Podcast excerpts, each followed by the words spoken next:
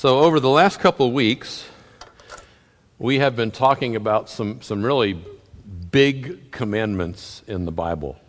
Uh, we've been talking about some of the big, overarching, foundational commands, and, and uh, there's only a few of them, but how they relate to this idea of the kingdom of God that we've been talking about for several months now the idea of God's rule over us, his people, in his place.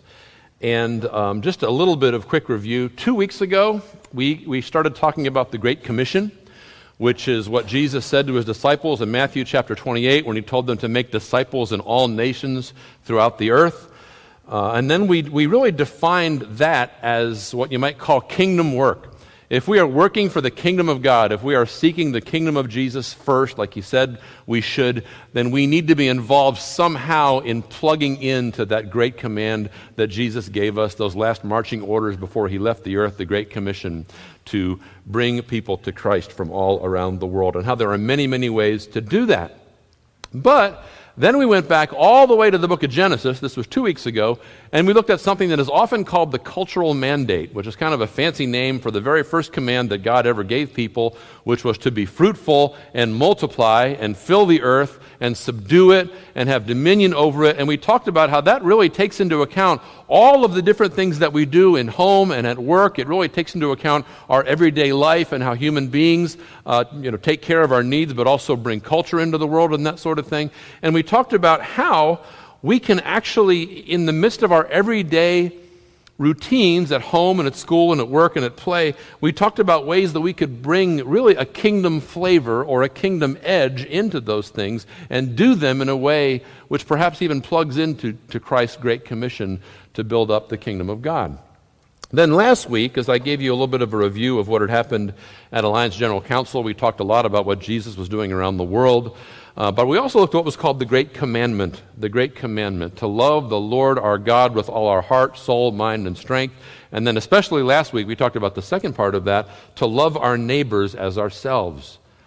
And we saw how loving our neighbors, while it may not automatically qualify as kingdom work per se, all by itself, is still very crucial to advancing God's kingdom, especially because when we love people, when we really love people, it tends to break up some of the some of the hard ground, clear out some of the rocks, clear out the obstacles that are in people's hearts so the good news of Jesus can be planted in their hearts in a powerful way.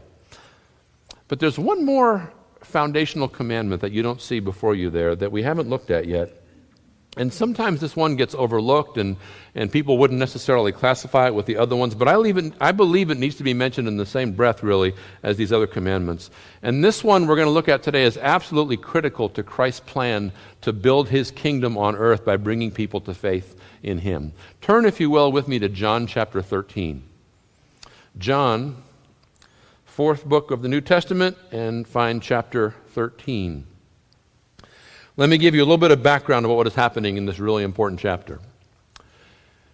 John chapter 13, Jesus has just gathered his disciples into an upper room in a house in the city of Jerusalem for a meal. And it is the night of Passover, the Jewish holiday of Passover, so it's a very special meal. And in fact, it's even more special than the disciples know because Jesus has about 18 hours to live. He knows this. They don't.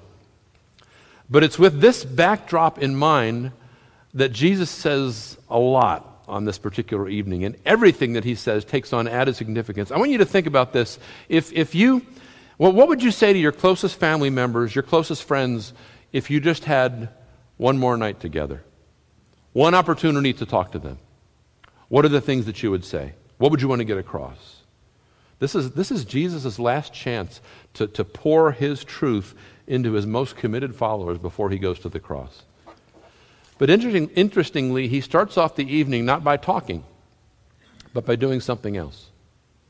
He very slowly and deliberately takes a towel and a basin and he starts washing the feet of his disciples, going from one to the other, washing their feet. Something that was usually the job of a lower level servant, and something that would be unthinkable for a rabbi to do to his disciples. It should be the other way around by all rights. In fact, Jesus' action here is shocking enough that when he gets to, to, Simon Peter, Peter actually objects to what Jesus is doing, and Jesus gives an explanation we're going to talk about later. But after Jesus finishes this task of, of just ultimate humility and servanthood, he turns to his disciples and then he says, I just washed your feet. This is what you need to be doing to one another from now on. And then Jesus mentions that one of the men whose feet he has just washed is actually a betrayer. And this causes more shock and, and some more soul searching among the disciples. Eventually, Judas Iscariot, the one that we know to be the betrayer, but they didn't know that that night, he is dismissed from the room supposedly to run some kind of errand. But we know that, that Judas had just left to go betray the location of Jesus and his disciples to the chief priests and to the Romans. And so, as soon as G- Judas leaves the room, now the clock is ticking. Jesus only has so much time. And he changes his tone now. Let's pick it up in verse 31. John 13, verse 31. When he had gone out, that is, when Judas had gone out, Jesus said, Now is the Son of Man glorified, and God is glorified in him. If God is glorified in him, God will also glorify him in himself and glorify him at once. Jesus has spent a lot of his ministry telling people, My time has not yet come. My time has not yet come. It's not time for this yet. It's not time. And now Jesus says, It's time. It's time. Little children, verse 33, Yet a little while I am with you. You will seek me, and just as I said to the Jews, so now I also say to you, Where I am going, you cannot come. Verse 34 A new commandment I give you that you love one another. Just as I have loved you, you also are to love one another. By this, all people will know that you are my disciples if you have love for one another. Brothers and sisters, this is a huge moment and a very important commandment. And in case you didn't realize it, Jesus actually repeated it three times there for his disciples. And he called it a new commandment a new commandment. And indeed, it is a new commandment. This one is different than the already existing commandment to love our neighbors because this one is specifically referencing our love for one another, our love for other followers of Jesus. Today, we'd say our love for other Christians, our, our love for other members of God's church, our love for other kingdom people. That's what this is about. And not only is the object of our love different and new in this commandment, but the modifier is also different. The how is different. How are we supposed to do it? Because each of these commandments to love comes with a modifier, comes with an explanation. We are to love God how? With everything we are, with our heart, soul, mind, and strength. We are to love our neighbors how? As we love ourselves. We are to love one another in the church how? As Christ loved us. As Christ loved us. Well, how did Christ love us? Whoa.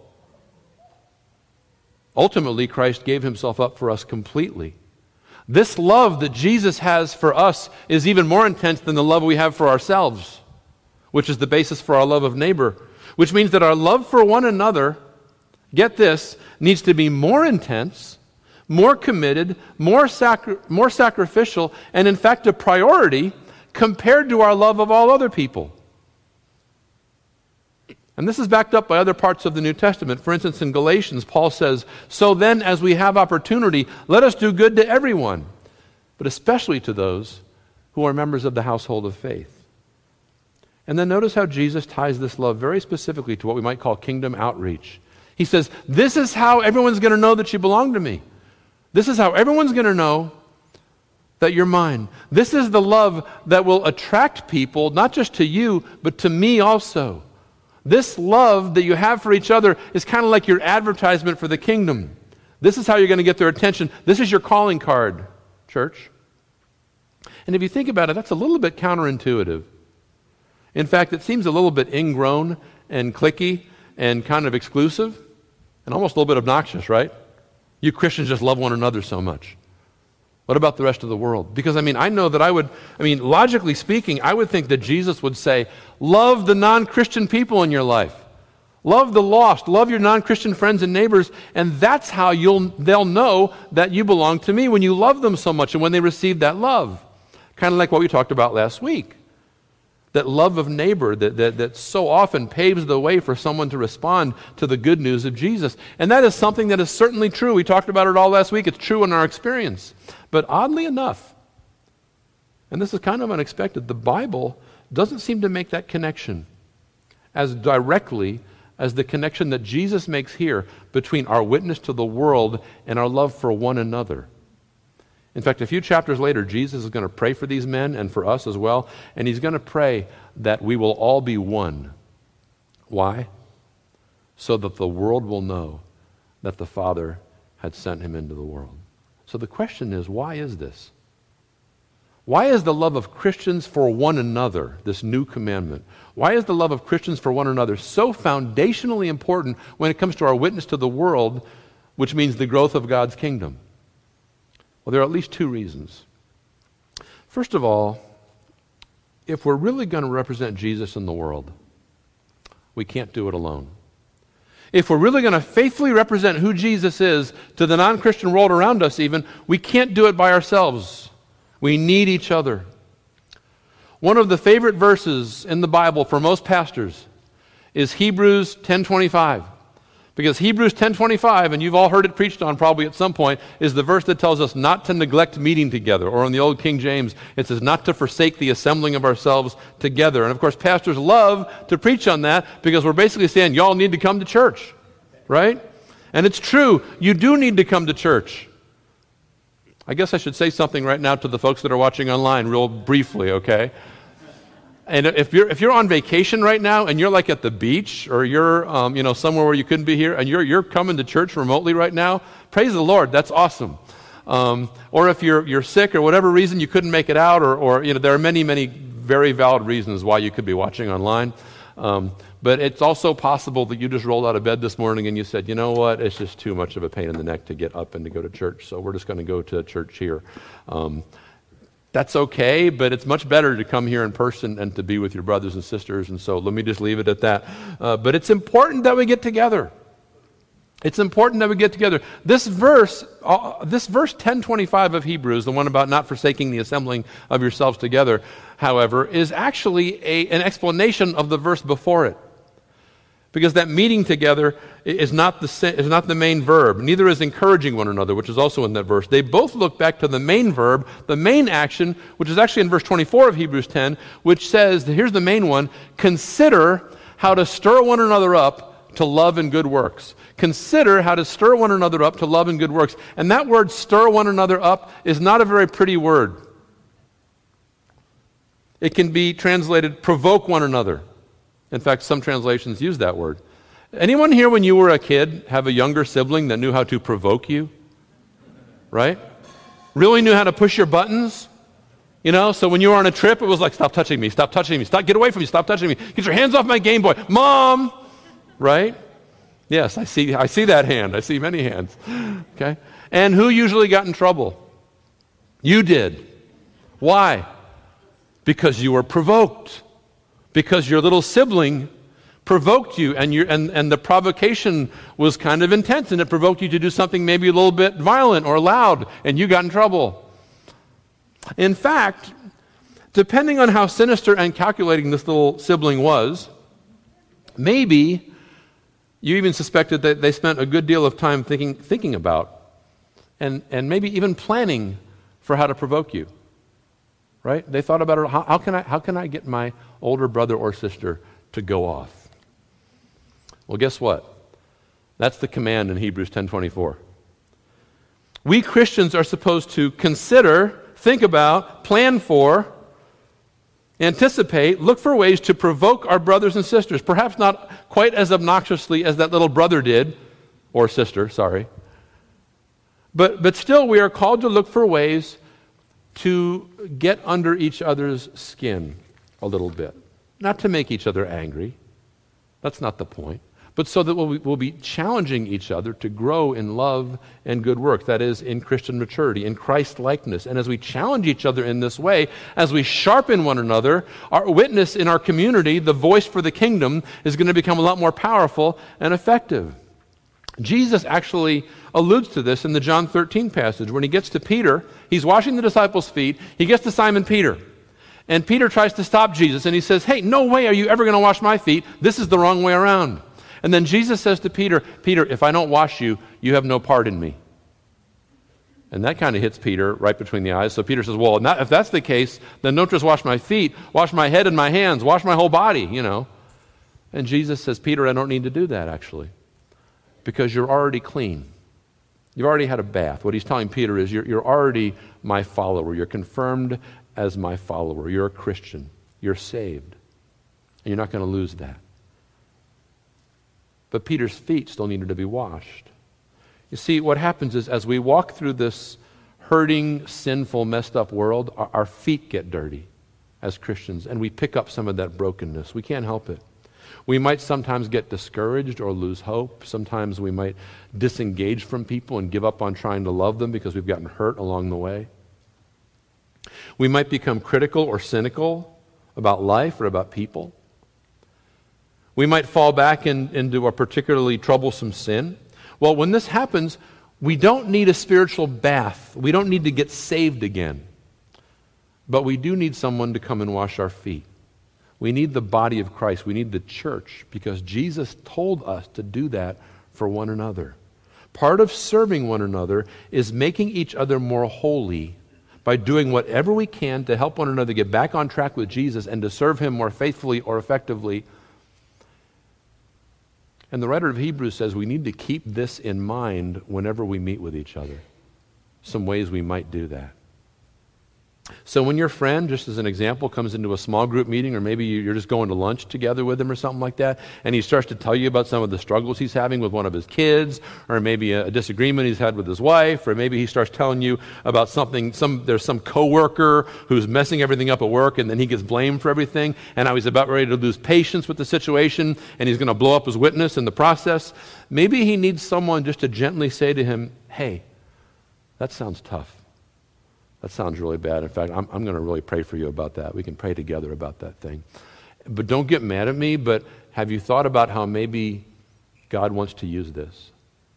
And maybe how God can even use you in this situation. See, sometimes it's speaking a few challenging words like that.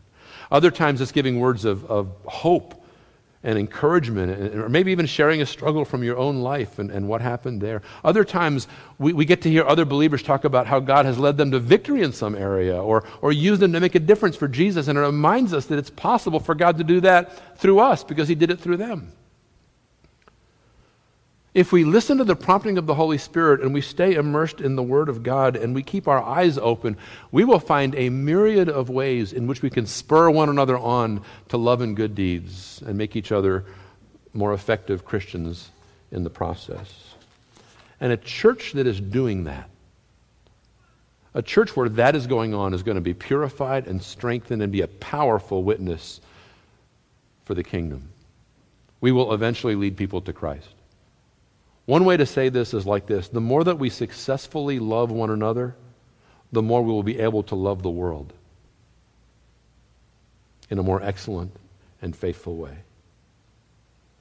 But there's another reason. Besides the fact that we need each other, there's another reason that Jesus calls us to prioritize our love for other believers. And that's because our love for one another is surprising and compelling. It's surprising and compelling. It gets people's attention and it tends to draw them closer. In Acts chapter 2, which is the story of the very first church there in Jerusalem, we read about how the believers in Jesus, they used to hang out with each other all the time in a place called Solomon's Portico, which was part of the temple grounds. And other times they were eating together with each other a lot in each other's homes, and it says they were filled with joy. And it says the people around them who weren't yet Christians were watching them with admiration. Luke says they enjoyed the favor of all the people. And then he mentions that every single day, more and more people were getting saved and joining this happy church family. In chapter 4, Luke tells us that the church had basically eradicated poverty in their midst.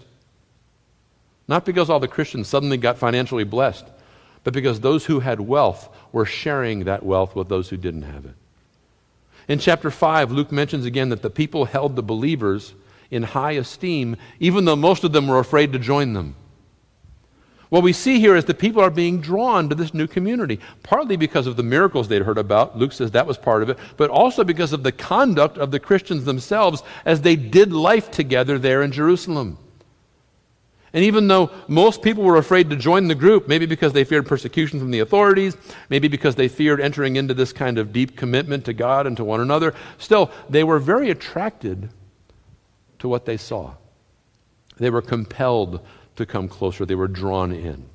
So that's what's compelling. But what's, what's so different about Christians' love for one another that it would be surprising? Why would this Christian love be surprising, as I hinted to you earlier? Well, let's go back to that upper room again, where Jesus tells his disciples to love each other. Do you think that was an easy command for them? Were they just like, they just hit it off with each other perfectly as soon as they met each other? And they were all buds? Did it come naturally? Lately, Dawn and I have been watching some of season one of that new series called The Chosen. I know some of you have seen that too. Um, it takes uh, that, that, that, that's a really good series. It takes some poetic license to fill in some of the background details on the lives of Jesus, but also mostly his followers, people like Peter and Nicodemus and Mary Magdalene.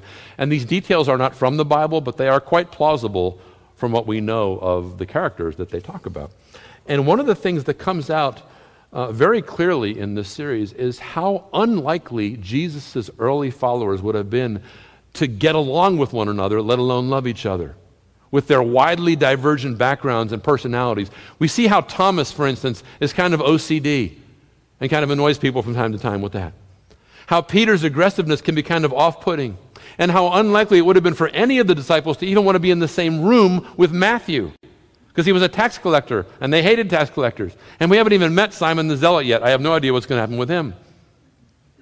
But even in, even in Luke's account of that meal in the upper room, to get back to the actual Bible here, it says that that night, as the disciples filed into that upper room, they were already arguing about who would be the greatest. And by the way, they all passed that towel too, the towel and basin that were sitting just inside the door. And I'll bet they all kept a pretty safe distance because they weren't going to wash anybody's feet tonight. Get away from me, you gross disciple. You know?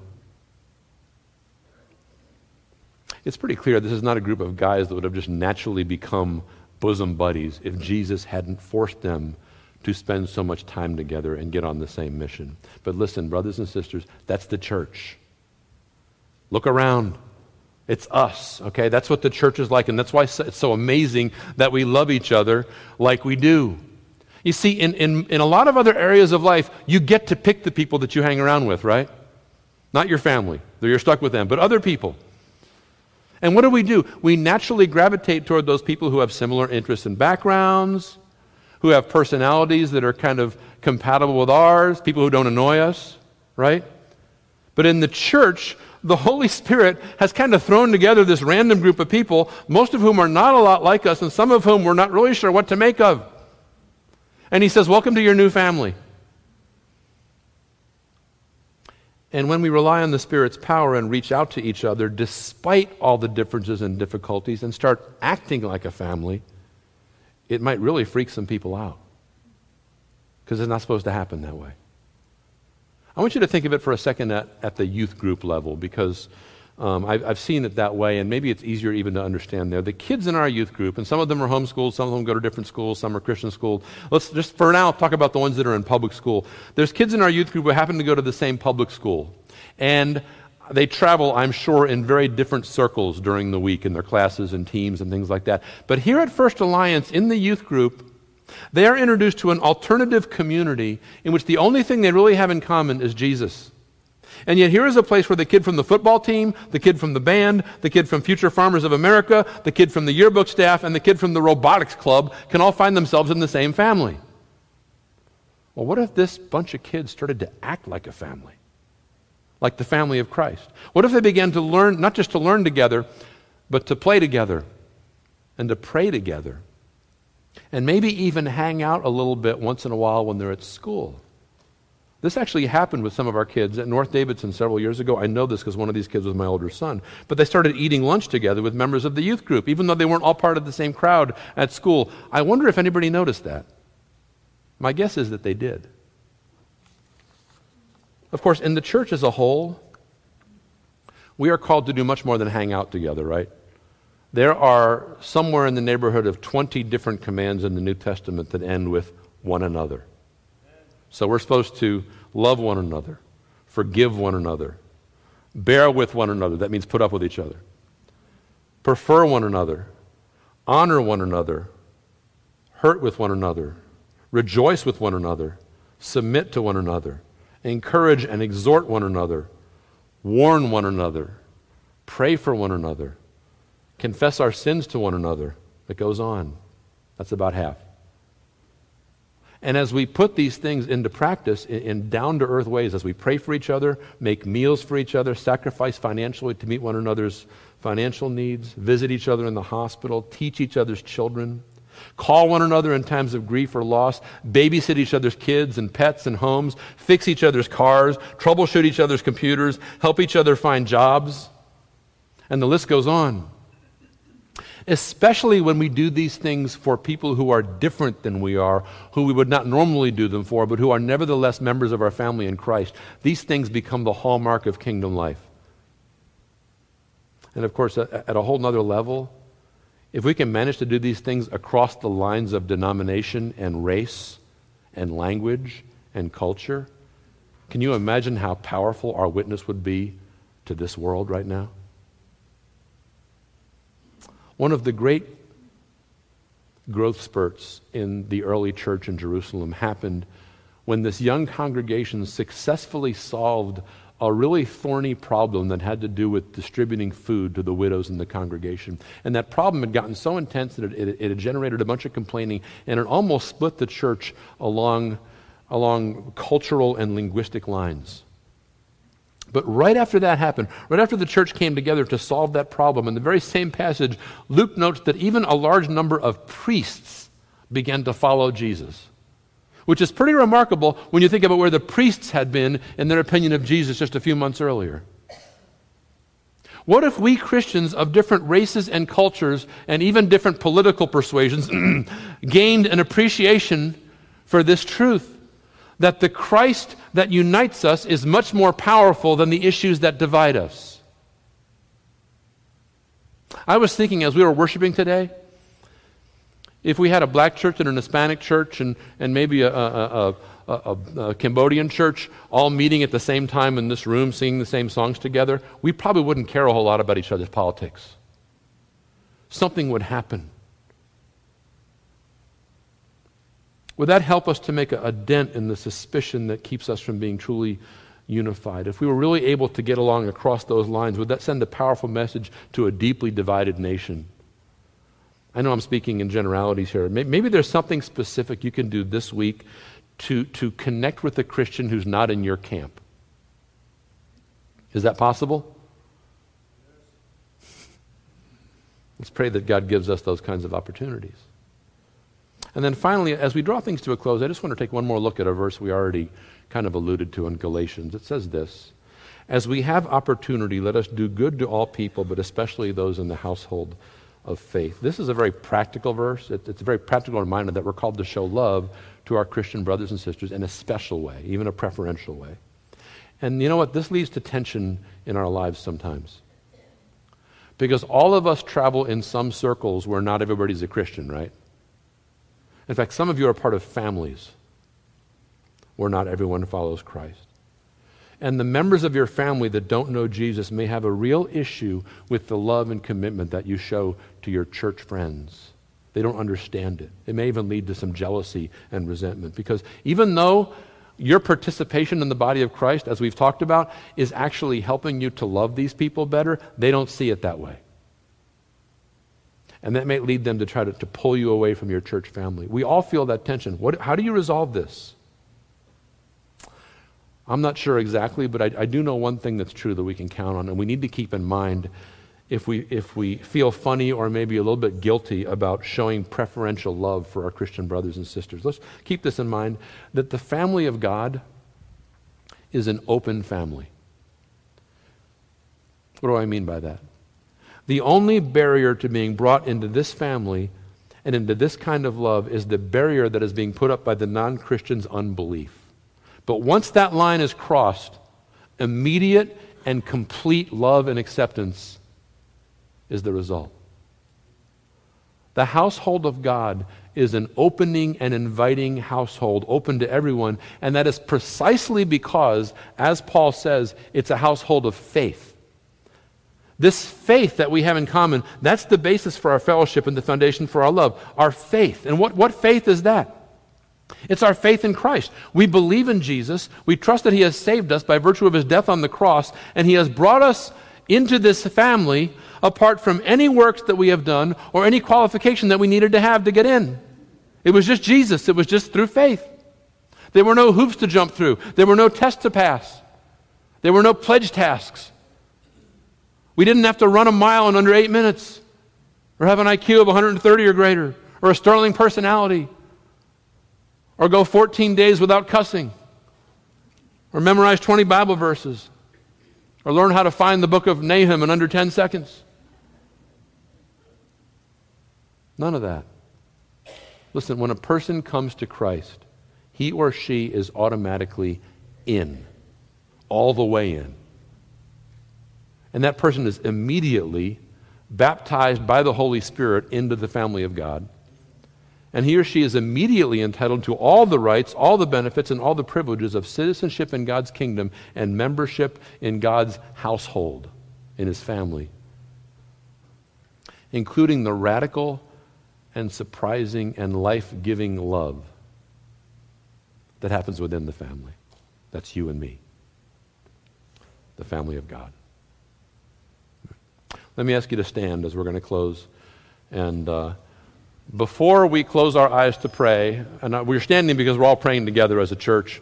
Um, but before we close our eyes to pray, take just a minute and look around at all the people around you. Just go ahead and look, and you can smile or make stick your tongue out or whatever you need to do. But I just want you to look at the folks that are in this room with you. If you're at home, um, not sure what to do, look around at each other and come next week, and we, we, I promise we won't do this to you again. Let's pray together as a family. Lord, as, as we stand together and as we approach you together as, uh, as, as a family of people that you've called together in Christ, we pray that you would make First Alliance Church a place that is characterized by consistent and costly love of one another. That our commitment to each other would be such that, first of all, that it, it, it, it, it changes us, it makes us more holy, it makes us more Christ like, and it equips us to go out into our world and be really effective witnesses for Jesus. I pray that it would encourage us, give us the courage to live the Christian life, to live a kingdom life uh, out in public. Um, Lord, I also pray that, that as people in this community see the love of us for one another, and yes, even the love of people at First Alliance for people in other churches across other denominations and other races and languages, that, that Lord, it would say something, that, that it would be surprising, that it would be compelling, and, and Lord, that, that our love would be very authentic for one another, and that it would bring people to a place where they're drawn uh, not just to us, but through us to you, because they sense that there's a supernatural love that just doesn't happen everywhere in this world. And so, Father, uh, I know that takes a, a, million different little applications over the course of the next week as we um, just bounce off of different people in this, in this congregation and in our world and other Christians.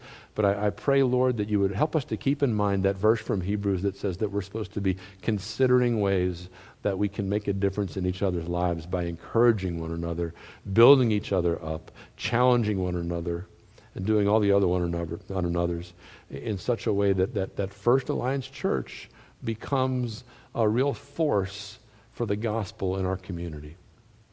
And we pray for the church in Davidson County, North Carolina, in all of its denominations, in all of its languages, in all of its colors, in all of its theological persuasions. And we pray, Lord, that you would make us one that we would be a witness to this community precisely because you've made us one, and that the world would know, Jesus, that you were sent by the Father because of the way we act and the way that we love each other in all these ways. We know, Lord, that it's not easy. We know we have to make every effort to keep the unity of the Spirit and the bond of peace. But we pray that by your Holy Spirit we might be able to do that. And we pray in Jesus' name as we're dismissed. Amen.